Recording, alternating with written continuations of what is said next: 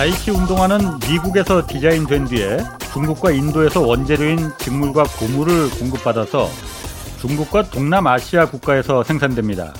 전 세계 무역 제품의 3분의 2가 이처럼 여러 나라가 분업해서 생산되고 또 팔립니다.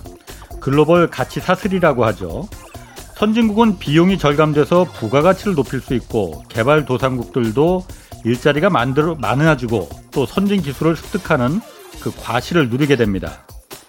2001년 중국이 세계 무역기구 WTO에 가입하면서 이 글로벌 가치사슬은 완성됐습니다.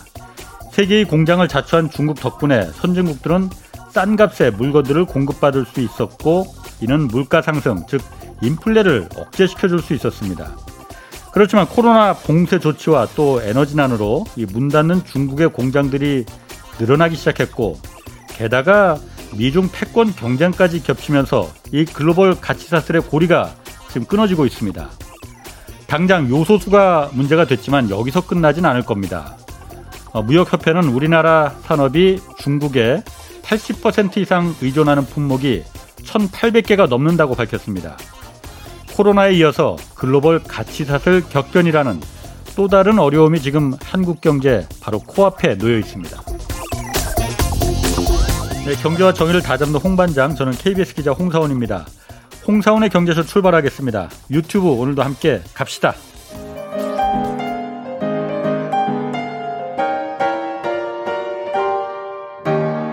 대한민국 최고의 경제 전문가와 함께 합니다. 믿을 만한 정보만 쉽고 정확하게 전해드립니다. 홍사원의 경제쇼.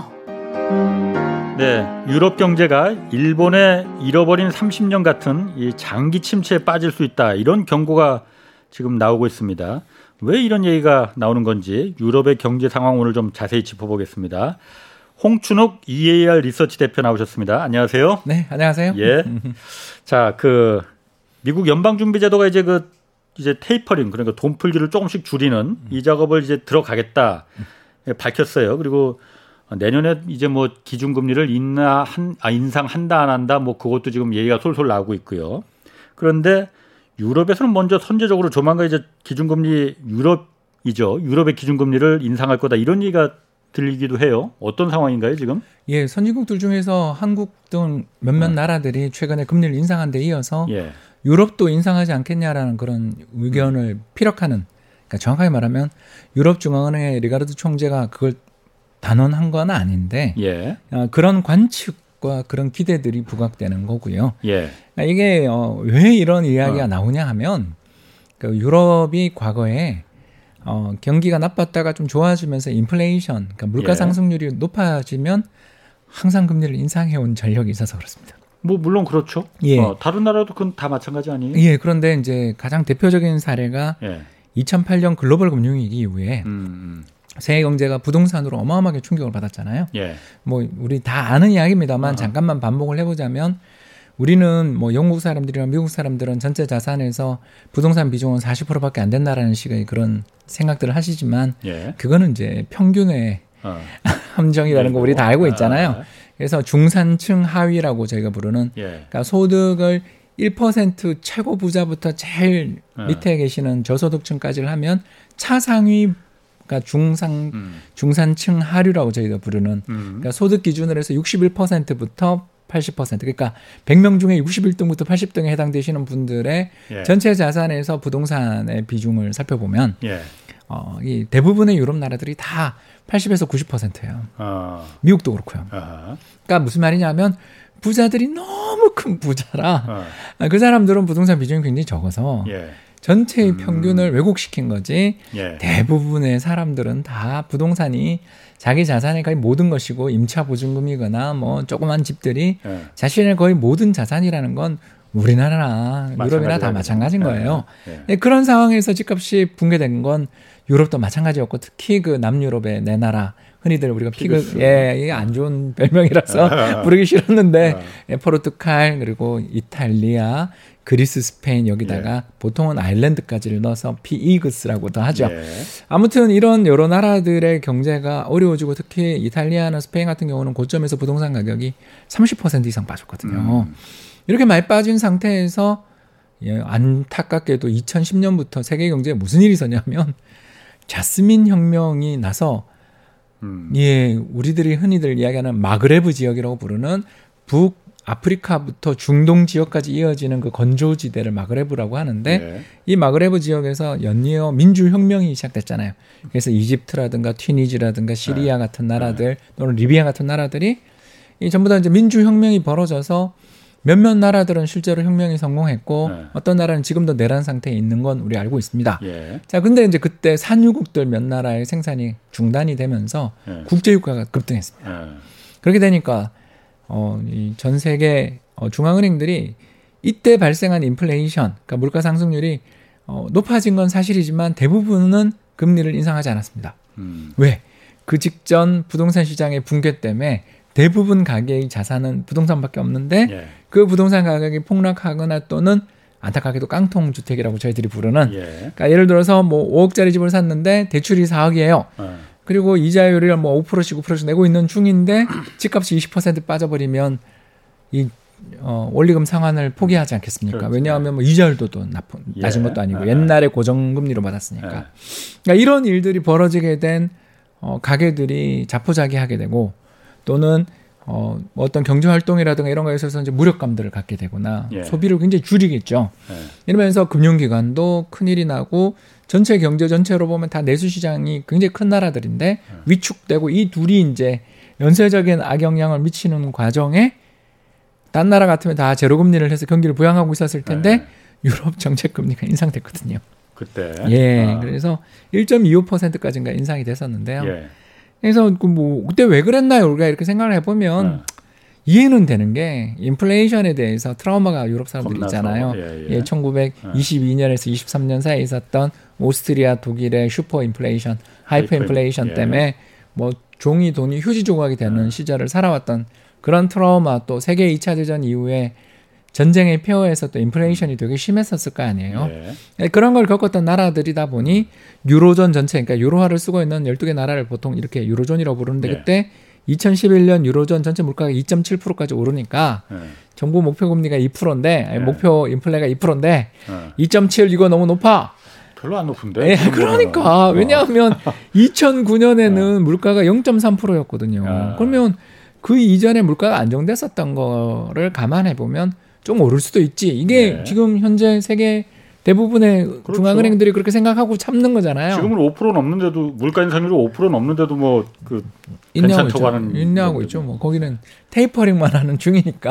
음.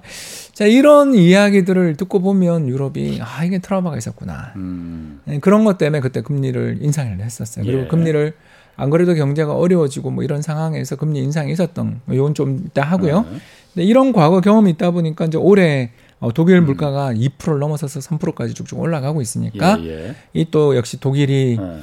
어이 그 프랑크푸르트 독일의 프랑크푸르트에 어, 유럽 중앙은행 본부가 있어요. 예. 그럴 정도로 저희들이 이제 흔히들 분업을 했다고 그러는데 정치 관련돼 있는 거는 브뤼셀의 유럽 본부 이시 본부가 있지만 예.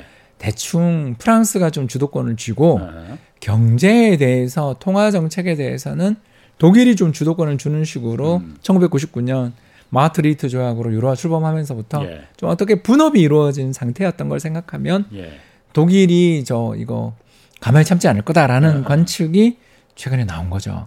그러면서 음. 실제로 뭐 그 독일의 국채 금리가 음. 마이너스였던 거 우리 작년에 그 독일 국채 DLF 사태로 우리 아, 다 공부를 그렇지. 그렇죠. 예, 공부를 맞아, 맞아. 강제로 했잖아요. 예, 예, 그러니까 사건 사고 아. 때문에 어, 채권 공부를 우리가 강제로 하잖아요. 예, 예. 그래서 야 금리가 예, 뭐, 예. 예, 금리가 마이너스를 가겠어 이러고 예. 우리가 투자를 아. 했다가 손실 을 보신 분들이 나왔던 예, 것처럼 독일 국채는 마이너스입니다. 왜냐하면 어, 우리 아까 서두에도 이야기했지만 일본에 잃어버린 30년을 유럽도 반복하는 거 아니야라는 그런 걱정을 하는 사람들 입장에서는 독일 국채가 유럽에서 제일 안전하니까 그렇지. 하고 금리 마이너스면 어때? 그냥 나 아, 이거 살래. 그러네. 이런 게 많이 나오면서 가격이 적정 가격보다 높아져 버리면 결국 마이너스 금리라는 그런 형태의 가격을 이제 붙이게 되는 거 예, 뿐이거든요. 예, 예. 금리를 꼭그 어, 채권을 매입하신 분한테 돈을 더 달라는 게 아니고 아. 예, 그 가격이 그런 가격이라는 뜻이라는 것만 알아두시면 되고요. 예. 그래서 이런 상황에서 최근 들어서서 어, 미, 독일의 10년물 국고금리가 드디어 이제 마이너스 0.07까지 지난주에 예. 금리가 상승했어요. 그러니까 이제 아. 조금만 하면 금리가 플러스가 되는. 아. 이게 굉장히 오래간만의 일이거든요. 예. 이런 일들이 벌어지는 걸볼때 야 이거 어. 이제 어, 유럽 중앙은행이 태도가 변경이 있는 거 아니냐라는 어. 그런 기대 때문에 이런 일이 벌어졌다. 예. 또는 유럽 중앙은행 내에서 기싸움이 음. 벌어지고 있다. 음. 이런 관측이 나온 것입니다. 그럼 유럽 이유가 여러 나라가 지금 그 같이 맺혀져 있는 거잖아요. 맞습니다. 유럽 전체 나라가 다 그럼 그 금리 인상하는데 그걸 기다리고 좀 기대하고 그런 겁니까? 어, 그게 나라마다 다 다른 게 어. 어, 왜 그러냐면 이제 예를 들어서 저희가 폴란드다 이러면 질로티화를 쓰는데 질로티화를 쓰고 있는 폴란드 입장에서 보면 전체 거래 무역 거래나 금융 거래 대부분이 아, 유로 지역 유로를 안 유로 안 씁니다. 그러니까 영국하고 똑같죠. 그러니까 영국도 파운드로 그냥 예, 근데 그러니까 이제 영국보다 아. 이제 폴란드는 더 유럽에 가까이 있고요. 왜냐하면 예. 브렉시트라는 게 뭐냐하면 음. 결국 사람들과 물건의 교류를 어, 자유화했었던 과거의 조약, 그 쉔겐 조약, 우리 예전에 공부했던 거죠. 또 5년 만에 반복하고 있습니다.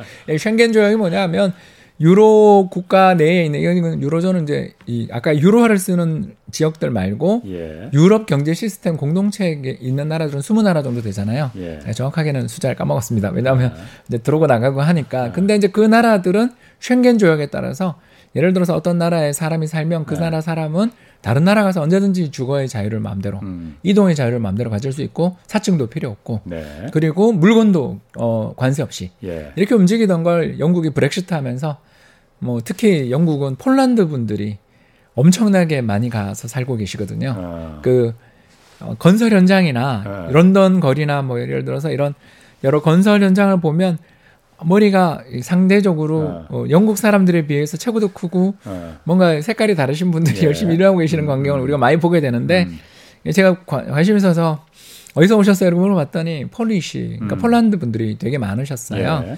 예. 그런 것처럼 우리나라에서는 이렇게 조선 쪽 또는 중국 동포분들 없이는 사실 음. 가게가 잘 안 들어가는 예. 데가 많은 것처럼 음. 어, 영국에서는 그런 건설 현장이라든가 이런 곳에서는 음. 폴란드 분들 없이는 음. 안 돌아갔던 게요 쉔겐 조약 때문에 폴란드 분들도 영국에 자유롭게 갈 수 일을 할 수 있었던 아, 거예요. 아, 예, 그리고 예. 종교가 또 다르니까 음. 여기는 국교회가 많지만 음.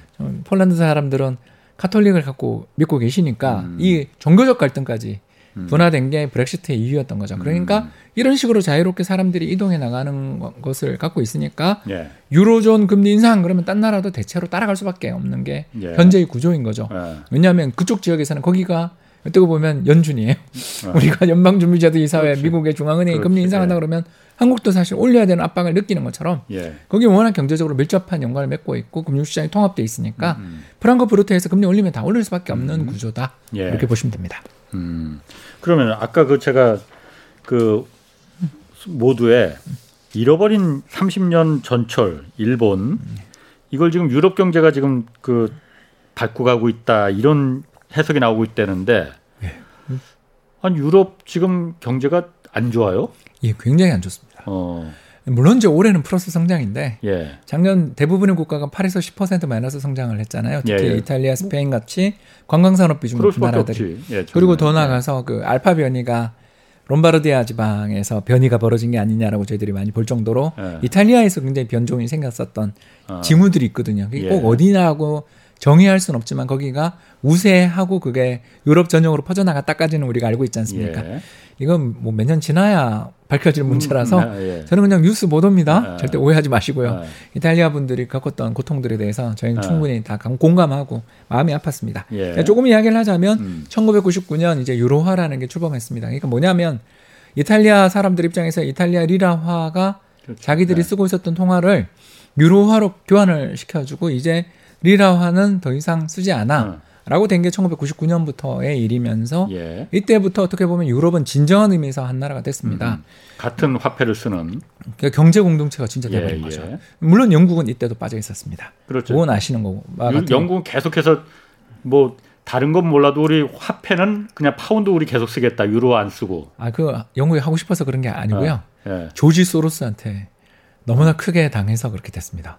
아, 이것도 이것도 한 시간까지 이야기라서 예, 제가 이제 어, 그건 다음에 한번 예, 이거 다시 한번 출연해서 우리, 그 야사를 한번 또 얘기해 주시고 홍 반장님한테 제가 또 그 조지 소로스가 어떤 짓을 했는지를 또 어. 풀어드려야 되는데 예. 일단 영국 중앙은행이 예. 어, 그 독일 마르크화에 대해서 영국 파운드화의 가치를 예. 어, 그러니까 통화 동맹으로 가려면 네. 환율이 일정해야지 되잖아요. 그래야 화폐를 교환하죠. 그렇죠. 네. 그래서 화폐를 교환하기 전에 전 단계로 10년에 걸쳐서 네. 예를 들어서 홍 반장님이 마르크 아. 딱 봐도 이제 독일 네. 분처럼 어, 정치가 좋잖아요. 그리고 제가 이제 영국 사람인데 네. 이 우리 둘이 서로 앞으로 친하게 지내고 드디어 한 집안이 되자라고 생각을 하면 예. 일단 이쪽에서 쓰는 돈과 저희가 쓰는 돈을 같은 돈을 만들기 전에 전 단계로 예를 들어서 1파운드에 대해서 영국 파운드는 얼마의 영역에서 변동하자. 음. 요런 그 유럽 통화 동맹이라는 걸 만들었어요. 예. 근데 그걸 어, 조지 소로스가 환투기 공격을 해서 영국이 졌어요. 또 음. 세상에 부끄럽게도. 예. 야, 그러니까 일개 헤지펀드 매니저한테 영국 은행이 졌어요. 그래서 유럽 통화 동맹에서 아예 처음에 1991년에 이탈해 버려요. 예.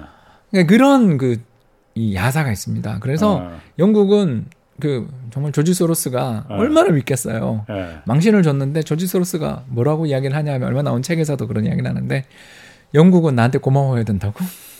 유로에서 그래서 빠졌으니까 그건 맞네. 예, 그래서 결과적으로 보면 맞네. 예, 이제 이런 네. 이야기를 우리가 하게 되는 이유가 뭐냐면 예. 1999년을 백로할때 이제 우리가 예. 기점을 딱 예. 줘야 되니까 1999년 예. 기점을 했을 때 아, 유로존의 경제 GDP가 얼마냐면 128이에요.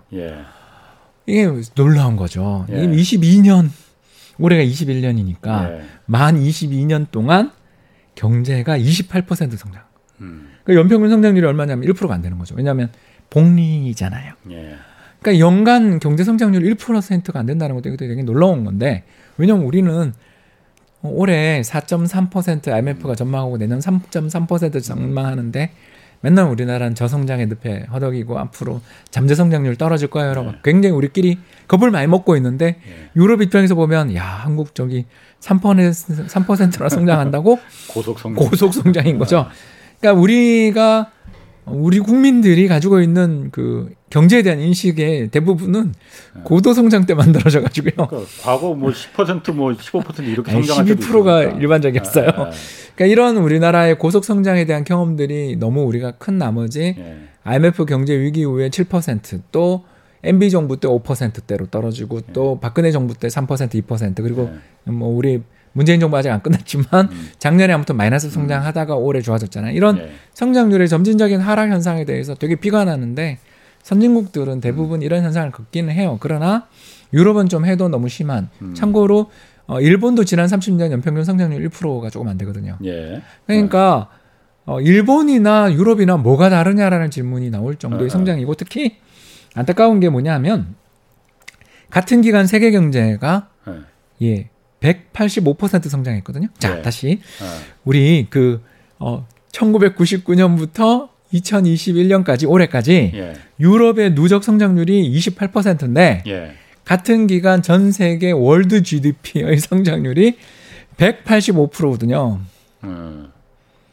이해되시죠? 그러니까 20년 동안 연평균 6에서 7% 세계 경제가 성장을 하는 동안 유럽은 1% 성장을 하게 되니까 이제 무슨 일이 벌어지냐면 음. 전 세계 소비 시장에서 옛날은 유럽이 굉장히 큰 시장이었어요. 예. 그래서 전체 세계 소비 시장에서 차지하는 유럽 비중이 1990년대나 2000년대만 해도 한 25%에서 35% 사이였어요. 예. 근데 이게 예. 얼마 전에 20% 선이 깨졌어요. 음, 음. 그래서 곧 중국한테 추월당할 것 같거든요. 음, 그러니까 음. 소비 시장의 규모조차도 유럽 시장에 대해서 최근에 우리가 이야기가 잘 없잖아요.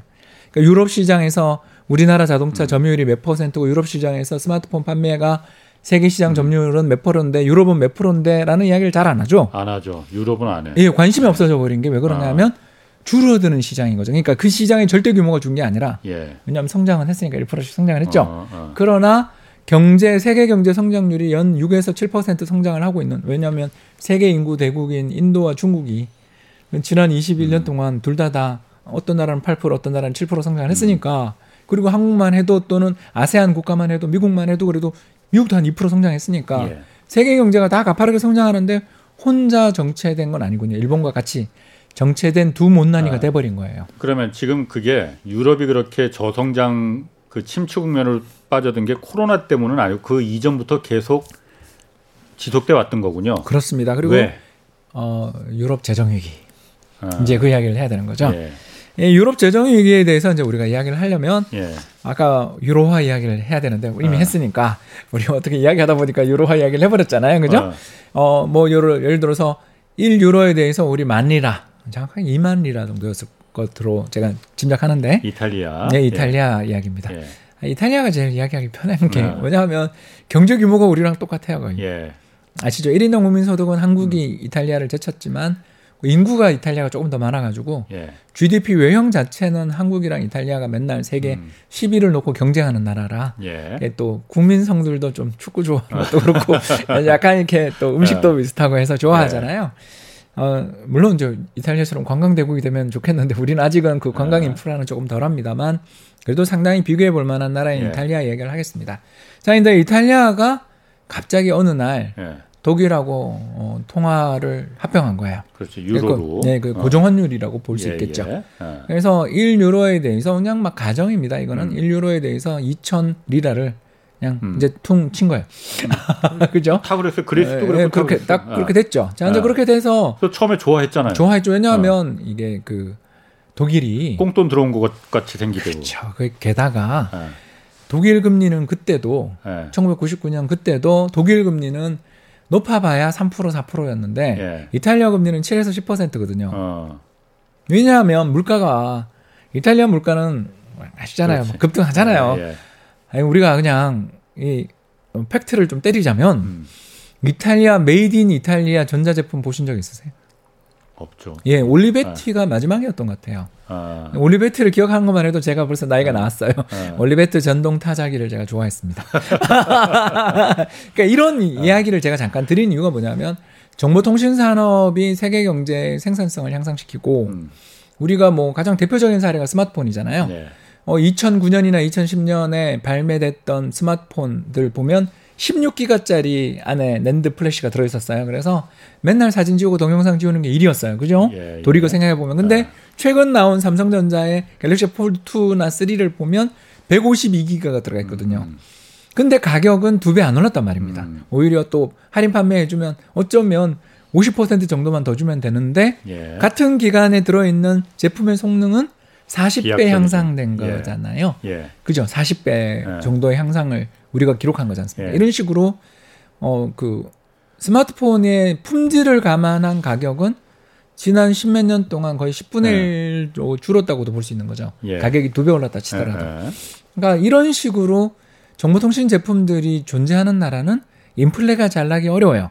왜냐하면 제품 가격을 계속 깎아줄 동인이 있으니까 우리 음. 특히 삼성전자가 어, 치킨 게임이 뭐냐면 불황에 음. 제품 가격 인하에서 경쟁사 제품을 말려버리는 거잖아요. 예, 예. 그래서 이 정보통신 산업이 있는 나라들은 물가가 대체로 안정되는 거고 어. 그러면 또 독일 그러면 지멘스의 SAP가 딱 나오잖아요. 음. 얼마 전 우리 삼성전자가 어, 이렇게 좀 쓰러지게 만들었던 키몬다도 떠오르고 그럽니다. 음. 키몬다는 없어졌죠. 예, 예. 예, 세계적인 반도체 회사였는데 키몬다는 파산했습니다. 예. 아무튼 뭐 독일의 지멘스부터 시작해서 거기에 정보통신 기업들이나 자동차 회사들의 경쟁력이라는 건 우리가 알고 있습니다. 그러면 음. 어떤 일이 벌어지냐면 1, 2년은 상관이 없는데 음. 10년, 20년을 꾸준히 누적해서 살펴보게 되면 무슨 일이 벌어지냐면 독일은 어, 지난 어, 그 글로벌 재정 위기가 2011년에 났으니까 12년 동안이죠. 99년부터 예. 12년 동안 물가가 독일은 얼마냐면 20%밖에 안 오르는 거예요. 예. 그러니까 연 1%. 예. 또뭐1% 되죠 거의. 그죠?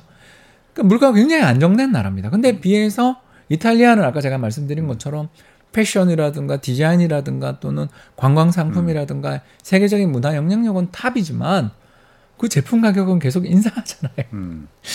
우리 명품 가격들 인상하듯이. 예. 결국 무슨 일이 벌어지냐면 이탈리아나 스페인 물가는 30% 40% 이상 올라가게 되는 아. 거예요. 어. 자, 독일 물가가 기본인데 독일 예. 물가는 10% 20%밖에 안 오르는 데 아. 비해서 어. 스페인 물가, 이탈리아 물가는 30% 40%가 오르게 되면 1, 2년은 티가 안 나는데 어. 10년, 20년이 누적되면 무슨 일이 벌어지냐면 하 쇼핑은 독일 가서 하는 게 싸게 되겠죠. 그렇지. 똑같은 내가 인류로 갖고 있는데 물가가 동일하니까. 이태리에서 왜 그렇죠. 사? 왜 사죠? 독일 가서 기차 타고 그렇죠. 가서. 그 기차 요금을 뽑을 수 있는 아. 거죠. 그래서 우리가 기차 요금 비싼 유로스타를 내고 가더라도 예. 가서 내 물건 거기 가서 더 많이 사오는 게 이득이 되죠. 그러니까 이태리, 이탈리아, 뭐 스페인 이런 데서는 소비가 안 이루어졌구만 거기서는. 그리고 이제 그런데 아까 우리가 했던 또 포인트가 독일 국채 금리는 3%인데 이탈리아 국채 금리는 10%다. 이렇게 강한 가정이에요. 예, 예. 10%라고 가정을 하면 두 나라 지역의 예. 화폐가 예. 똑같잖아요. 유로화라는 예. 거니까 사람들이 느끼기에는 이탈리아랑 독일은 이제 같은 화폐를 음. 쓰는데 같은 화폐의 금리가 달라? 예. 유로화를 같이 쓰는데 독일이 발행한 국채의 분투화에 대한 금리와 이탈리아 국채의 금리의 차이가 발생하는 것을 잘 우리는 그 해외에 있는 투자자 입장에서는 예. 같은 유로로 발행된 음, 채권인데 음, 왜 금리가 그렇지. 다르지? 예. 이런 생각을 하죠. 예. 그럼 어떤 생각을 하게 되냐면 독일 사람들이 예. 이탈리아 국채를 사려고 하겠죠. 예. 왜냐하면 이탈리아 금리는 3%니까 예. 3%에 웃돈 좀 더 주고 돈을 빌려서 4%에 대출 받아서 예. 10%짜리 이탈리아 채권을 사는 게 이득이 되니까 음. 야 횡재네 이러면서 예. 이탈리아는 이제 또 무슨 일이 벌어졌냐면 10%이던 이자율이 3%까지 뚝뚝뚝뚝 떨어진 거예요.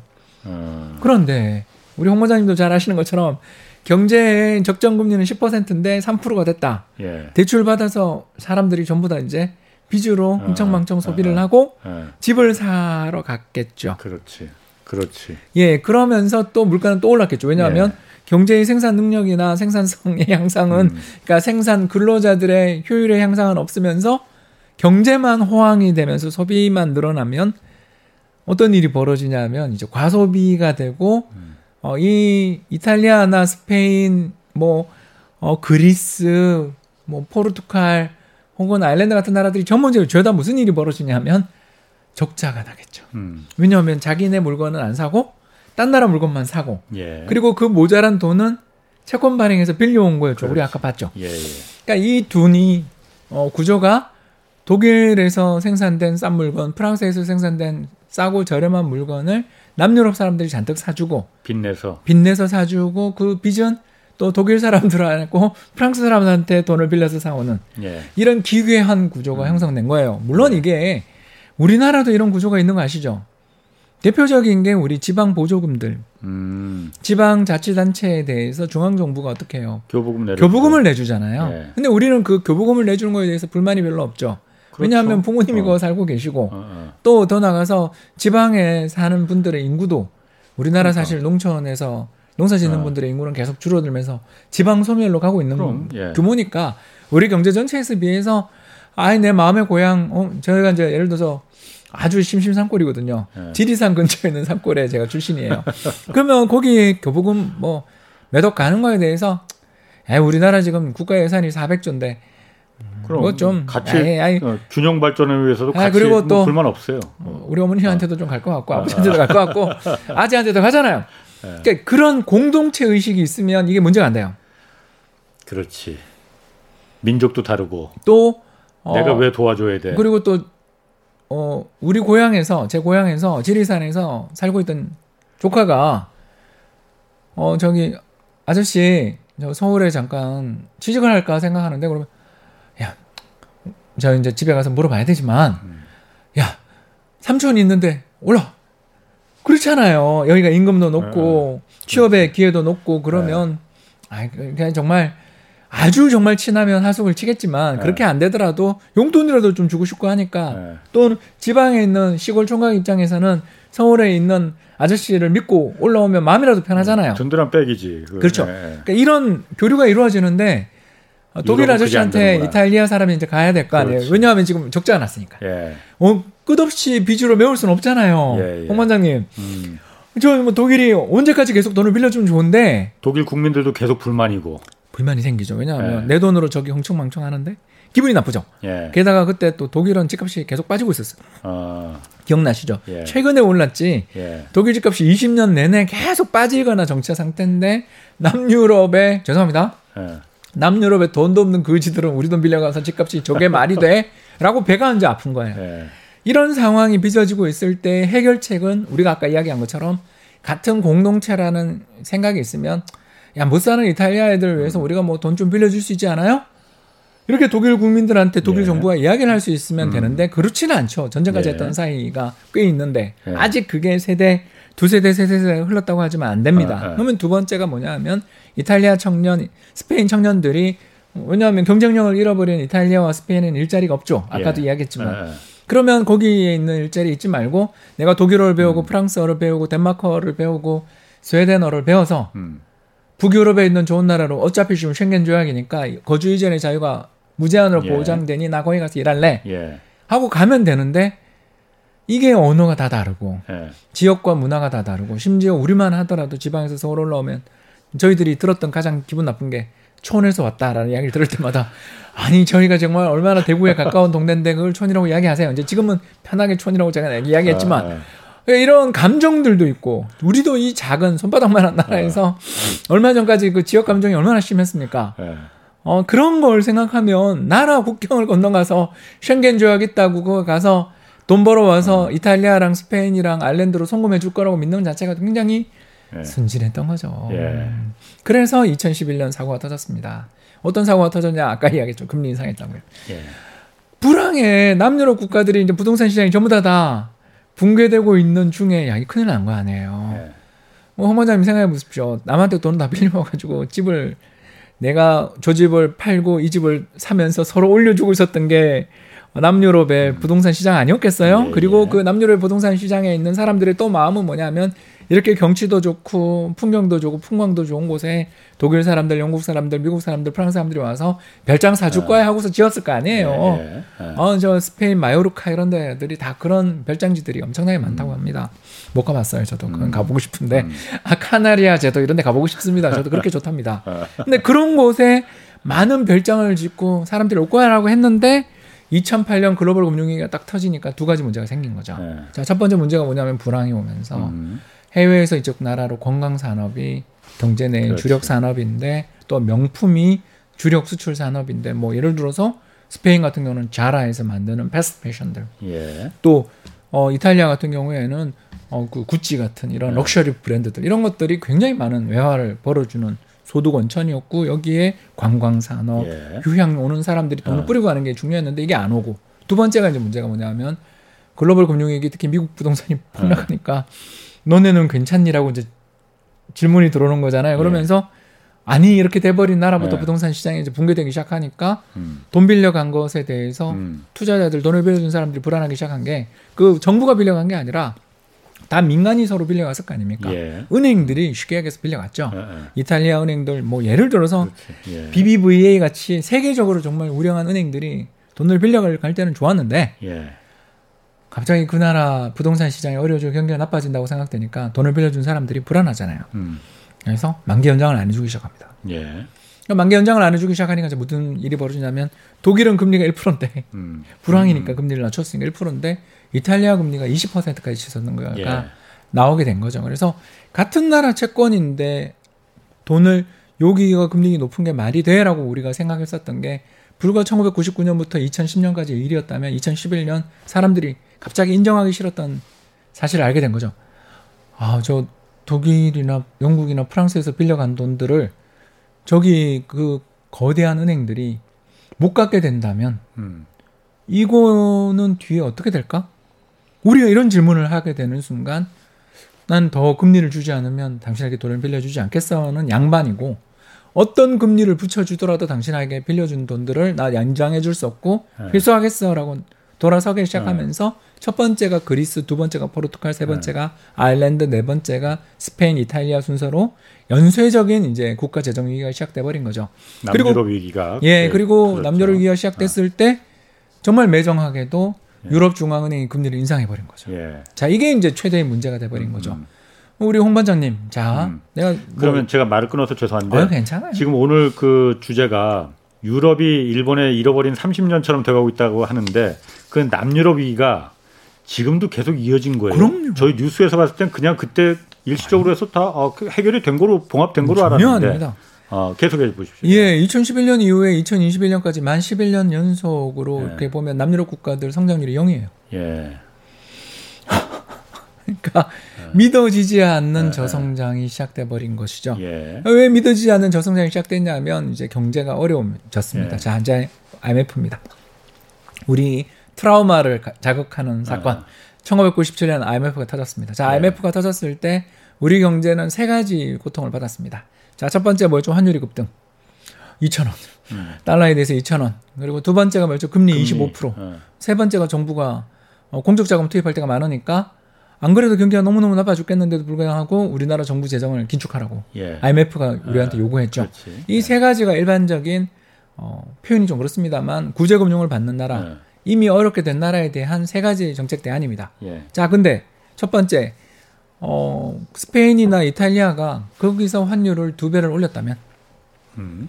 이탈리아랑 스페인이 그래 우리 국가 부도 상태야 인정하고 자, 그럼 우리 환율을 두 배로 올릴게요. 음. 이렇게만 했어도 뭐 이탈리아랑 스페인 경제 1인당 국민소득은 좀 줄었을지 모르지만 예. 대신 어마어마한 매수세가 거기로 가지 않았겠습니까? 예. 왜냐하면 반값에 그렇지. 구찌를 예. 살수 있다.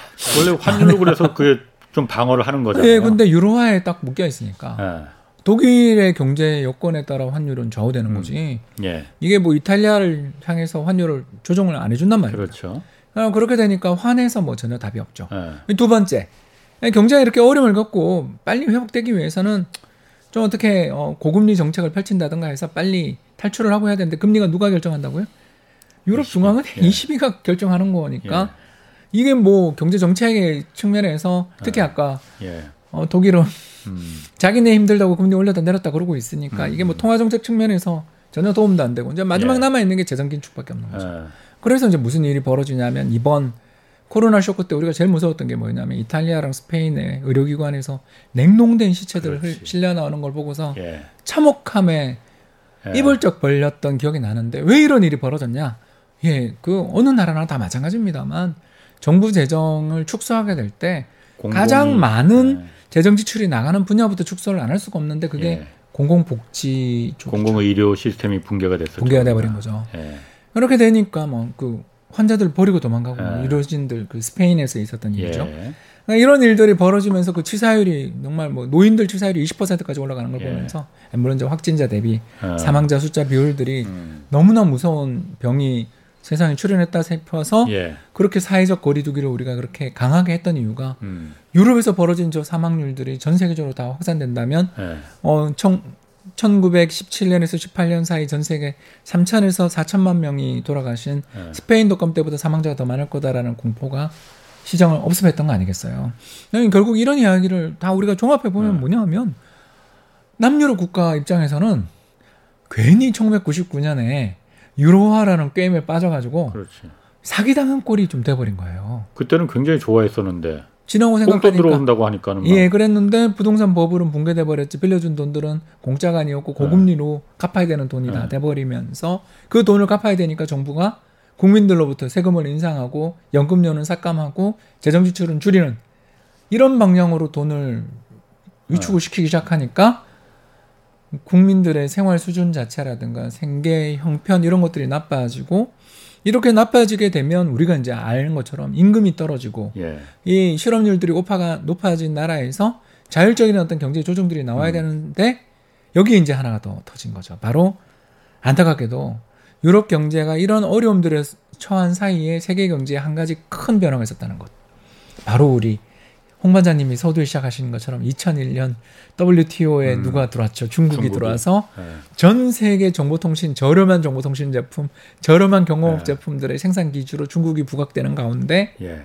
남유럽 국가들도 임금도 떨어지고 여기도 생활 수준이나 이런 것들이 형 그러니까 형편이 예전보다 네. 낮아지고 했으면 우리가 봐서 생산 기지들이 일로 가야 될 것 같은데 중국이라는 생산 기지를 다 빨아들이는 하마가 출현했고 예. 여기에 두 번째가 뭐냐 하면 정보통신 혁명 이야기했죠. 음. 정보통신 혁명들이 진행되는 가운데 치킨 게임이 벌어지고 했는데 어, 반도체는 예를 들어서 파운드리는 TSMC가 있는 대만, 음. 어, 반도체 디램이라든가 랜드 플래시 메모리는 삼성전자, 그리고 오리지널로 음. 어, 서로 여러 가지 새로운 칩을 통신 장비들 이런 걸 하는 거는 퀄컴이라든가 AMD 미국에서. 또 바, 반도체 관련돼 있는 장비는 네덜란드 ASML 예. 뭐 설계에 있어서는 영국의 어. 네. ARM 뭐 등등 제가 이렇게 쭉 이름을 이야기하는데 이 중에 단 하나의 남유럽 기업이 없잖아요. 네. 왜? 예. 아까 이야기한 것처럼 네. 일단 예. 첫 번째 방만한 어떤 재정 이런 거 속에서 음. IT 투자나 이런 것들을 하고 해야 되는데 손쉬운 성장 부동산에 의존한 성장을 하다가 붕괴됐고 두 번째 이제 막 사람들을 음. 유치도 하고 투자도 유치하고 우리나라에서 사업 한번 해보자 그러려니 음. 중국이라는 저임금 네. 저임금 근로자들이 네. 넘쳐 흐르는 곳이 네. 나오고 세 번째가 정보통신 혁명 자체가 선도주자들이 너무나 빠르게 뛰고 네. 있는 상황에서 뭔가 이렇게 산업 정책을 음. 해가지고 여기서 따라간다라는 것 자체가 이미 제정도 지금 아니 긴축이고 지금 그런 걸 보면은 남유럽이 그야말로 잃어버린 30년을 따라가는 거지 다른 유럽 국가들은 그럼 안 그런 거 아니에요? 예, 그런데 어, 문제가 어, 이 어, 사실 독일도 지금 방심할 수 없는 상태가 이제 돼버린 거죠. 독일까지? 예, 예. 독일이 예. 독일은 지금 자동차 잘 BMW 뭐 벤츠 잘 팔리고 뭐 정밀 기계 잘 팔리고 문제 없는 없어 보이는데. 예, 예, 그러니까 그렇게 우리는 보고 있는데. 예. 어, 이게 이제 왜 이게 제가 무서운 이야기를 하냐면. 예. 어, 주, 그 시장의 참가자들만큼 냉정한 사람들이 없어요. 예. 이게 네. 뭔 말이냐면 투자자들만큼 냉정한 사람이 없는데 전 세계 주식시장의 시가총액의 흐름을 살펴보면 음. 2000년만 하더라도 전 세계에서 미국이 한 45%면 유럽이 40%였어요. 예. 비슷했죠. 음. 네. 그, 그, 그죠? 세계 경제의 어떤 큰 쉐어를 차지하고 있었죠. 근데 음. 지금 미국이 60%가 넘었어요. 왜냐하면 그 판기업들 때문에 그렇죠. 음, 뭐, 페이스북, 뭐, 아마존, 구글. 또 애플, 뭐 넷플릭스, 구글 뭐 예. 등등 여기에 요새 네. 이제 테슬라까지 들어가죠. 네. 막 이런 기업들이 나오면서 미국의 첨단 빅테크 기업들이 예. 그러니까 그 빅테크라는 게 세계적인 지배적 독점력을 가지고 음. 있는 어, 정보통신 기업들을 빅테크라고 부릅니다. 예. 이런 기업들 때문에 60%까지 갔는데 유럽은 지금 15%까지 시장 비중 음. 줄은 거예요. 이게 뭘 의미하냐면 미래 성장 산업에서 유럽이 뒤처지고 있다라는 것을 금융시장의 참가자들이 평가를 하는 거죠. 혁신 특히, 산업이 없구나. 특히 전기차 나오는데 벤츠 예. 괜찮아라고 질문을 한 거죠. 아. 유럽에서도 전기차 1위는 테슬라잖아요. 예. 물론 그 현대차나 기아차가 요새 3인가까지 올라간 걸 봤습니다만 예. 어, 이런 어마어마한 혁신 성장 산업들이 발전하고 있고 아까 얘기했던 반도체에다가 음. 2차 전지 전기차 2차 전지 예. 뭐 디스플레이라든가 또는 인공지능이라든가 어, 뭐 여러 가지 이런 혁신 산업들 생태계에서 유럽 기업들 중에 지금 이야기하자면 AI, ARM이랑 ASML 말고 잘안 보인다라는 음, 거죠. 떠오르는 기업이 일단 이름이 없네요. 그리고 이제 또 문제가 뭐냐면 아까 이야기했던 것처럼 자본시장에 한 번 크게 손상 입었잖아요. 네. 그러니까 손상을 입었다는 게돈 빌려줬다 떼었다는 걸 저희들은 손상 입었다고 그러죠. 네. 헤어컷이라고 머리 잘랐다고 그러는데요. 네. 이게 뭐냐 하면 그리스한테 빌려줬던 채권의 70% 손실을 입었어요. 예. 그게 2015년에 그리스 사태죠. 음. 그래서 저도 정말 그때 그 모 기관 다닐 때 어, 이것 때문에 너무너무 힘들었거든요. 손실률이 얼마가 될거냐를 가지고서 채권 시장이 벌벌벌벌 떨었으니까. 국민연금 계실 때? 예, 네. 아니 뭐 그런 걸 묻고 아. 이야기하실 필요는 없고요. 아무튼 어, 그런 일들을 겪으면서 투자자들이 자신이 국채인 줄 알고 이거는 굉장히 안정적인 채권인 줄 알고 돈을 빌려줬다가 예. 띵거나 음. 손실을 크게 입은 경험들을 하고 난 다음에 독일 국채가 마이너스가 된 거예요. 예. 그러니까 금리가 음. 왜냐하면 나는 전부 다 위험한데 안 해. 나 안정인 음. 게 좋아.라고 예. 하다 보니 이제 그다음 무슨 문제가 생기냐면 벤처 캐피탈에 돈이 안 들어가는 거예요. 예, 그 스타트업들 있잖아요. 우리가 예. 막 사업을 예. 시작하는 예. 뭐 바이오라든가 우리나라로 어. 뭐 한번 이야기하자면 뭐 어, 배달의 민족이라든가 또는 야놀자라든가 예. 또는 두나무라든가 음. 뭐그 시장 규모가 막 그 시장에서 평가받은 시가총액이 10조 원 이상인 걸 저희들은 데카콘 1조 원 이상이면 유니콘. 유니콘. 그런데 우리나라 음. 기업들이 열 몇 개가 유니콘이라고 예. 그러고 실제로는 사실 그보다 더 많아요. 예. 왜냐하면 돈을 해외 에 가서 받은 쿠팡 같은 회사들이 있기 때문에 예. 그렇잖아요. 상장을 예. 해외 에 나가서 한샌즈박스라든가 이런 회사들이 다 해외에 있거든요. 예. 그래서 우리나라는 실제로 한 20개 정도 된다고 하면 이게 우리나라가 전 세계에서 요 스타트업 유니콘 랭킹에서 5위에서 6위 사이에 있어요. 예. 그러니까 우리가 일본보다 많거든요. 어, 왜 일본은 왜 그런데 이렇게 물으면 손정희, 손마사요시 회장이 하는 비전 펀드 세계 최대의 예, 예, 벤처 캐피탈이잖아요. 예. 그 회사가 얼마 전까지 일본 기업을 하나도 투자를 안 했어요. 그렇지. 예. 이번에 하나 했어요. 예. 그것도 바이오 기업입니다. 예. 그렇게 투자할 정도로 스타트업 기업들이 없는 거죠. 왜 스타트업 기업들이 없고 돈도 없니? 이렇게 물으면 우리 이제 아는 거죠, 답을. 아, 금융시장 상하자들이 그때 너무 고생해가지고 금융시장 참가자들이 그때 너무 고생해가지고 돈 대주는 거에 대해서 이제 막 힘도 없고요. 어. 두 번째는 20년간 저성장이 계속 이루어지다 보니까 이 투자자들이 어떻게 뭐 미래가 밝아지고 뭐 혁신 성장 산업에 대해서 투자해서 내 대박이 났다 뭐 이런 음. 성공의 경험도 좀 없고 세 예. 번째는 예. 그런 민간에서 잘 일어나는 일들이 안 벌어지면 정부가 일을 해줘야 되잖아요. 예. 우리만 해도 정부에서 만들어주는 예. 그 벤처 캐피탈 펀드가 되게 크거든요. 이런 정부 뭐 펀드들 이런 게 나와줘야 되는데 재정 적자가 나서 지금 구조조정하고 있는데 국민들의 저 의료 생태계도 못 만들어주고 있는데 거기다가 돈을 주는 게 이게 되게 어렵거든요. 그래서 무슨 일이 벌어졌냐 하면 유럽의 그 전체 벤처 캐피탈 이런 규모들, 이런 사이즈들을 요새는 거의 아시아 태평양 지역이 다 추월을 해나가는. 음. 그러니까 미국은 뭐 압도적인 세계 1위고, 그 예. 예. 아시아 태평양 지역에 있는 그 벤처 캐피탈 조선 규모가 예. 유럽의 거의 두 배를 예. 그러니까 GDP 규모로 보면 유럽이 아직도 훨씬 더 그렇죠. 커야 되는데 예, 예. 유럽에서 형성되고 있는 이런 벤처 캐피탈이라든가 이런 것들이 음. 전혀 없으니까 앞으로 미래도 별로 어, 어두운 거죠. 그래서 글로벌 혁신 지수 이런 걸 하면 유럽의 강소국 그러니까 예. 인구 천만 명 이하의 나라들이죠. 스위스라든가 스웨덴 같은 나라가 세계 1, 2위를 하거나 뭐 한국이 음. 세계 5위니까요. 예. 그 세계 특허 아, 지식재산권 기구에서 선정한 결과입니다. 음. 그래서 한국이 언제 5등 그리고 1위가 스위스, 2위가 스웨덴 뭐 이렇게 이야기를 하는데 음. 문제가 인구 많은 나라가 없는 거죠. 그러니까 유로존 어. 인구 전체 4억 명이라고 그러는데 예. 뭐 인구 500만에서 800만 정도 되는 나라들이 예. 상위권에 있지 좀 그렇게 크게 역할을 해줘야 되는 그런 거대한 국가들 뭐 예를 들어서 인구 1억에 가까운 독일 같은 경우는 세계 10위 정도 프랑스가 8천만인데 여기도 세계 11위 정도. 뭐 이런 거죠.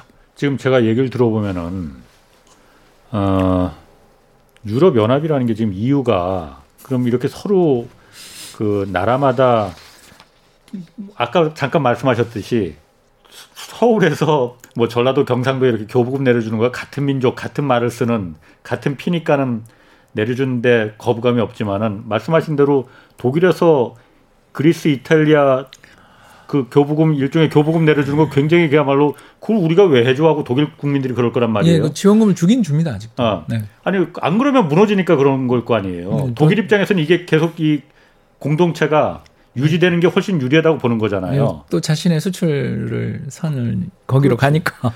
제가 궁금한 게 이게 계속 유지가 될 수가 있겠습니까? 그럼 이 유럽 연합이라는 게? 이게 어 저는 유지가 될 수 없다고 보는데. 예.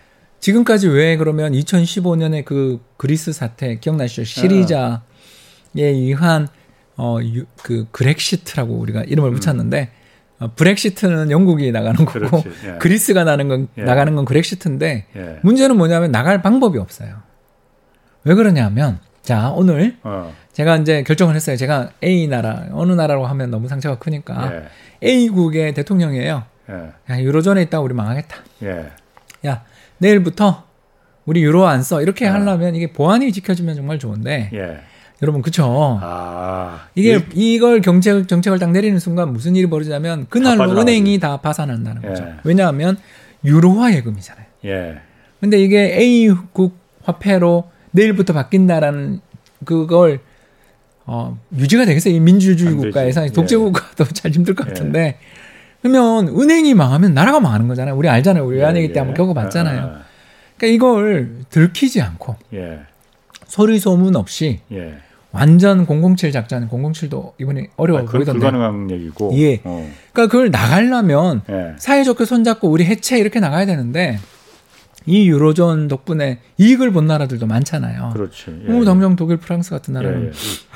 얼마나 좋아요. 또 이 미국에게 어, 깨를 나란히 할 정도로 이런 거대 경제권 만들어 놓은 이익들을 보는 네. 나라도 있고 또 아까 이야기했던 것처럼 폴란드 같은 나라들 젤로티화를 쓰면서 유럽 연합 내에서는 또 역할을 하면서 최근에 유럽에서 경제 성장률이 가장 높은 나라의 특성이 뭐냐면 유로화는 음. 쓰지 않으면서 유로존에서 일을 하는 나라들이에요. 예. 예. 그러니까 유로화는 안 쓰면서 자국 화폐는 음. 자기가 쓰면서 유럽하고 쉥겐 조약은 맺고 예. 있는 나라들이 예. 성장 성장률이 제일 예. 높아요. 그러니까 이런 나라 기들이 이거 해체되고 이런 거 엄청 싫겠죠, 그죠? 예. 그래서 이익을 보는 자, 그렇죠. 이익과 손해를 보는 사람은 명확히 보이는데 이걸 언제 어느 순간 해결을 하려면 예. 뭐 변화가 필요한데 이게 이제 선거잖아요. 그런데 예. 이번 독일 선거도 보면 알지만 어느 어떤 특정 정당이 굉장히 큰 인기를 걸면서 거기서 예. 강력한 정책을 밀어붙일 수 있는 힘을 가지고 있는 정당이나 또는 그 세력이 유럽의 주요국을 다 함께 음. 정부를 잡으면 모르겠는데 나라마다 지배 정당이 다 달라요. 그, 아, 그 문제가 유럽이 생각했던 것보다 굉장히 복잡하게 얽혀 있네요. 예, 그래서 다음에, 예. 예, 주식 투자하시는 분들은 오늘 방송 되게 재밌게 들으셨을 것 같아요. 알겠습니다. 그래서, 다음에 또 한번 저희가 다시 한번 좀 모실게요. 오늘 좀 짧습니다. 지금까지 홍사원의 경제쇼였습니다.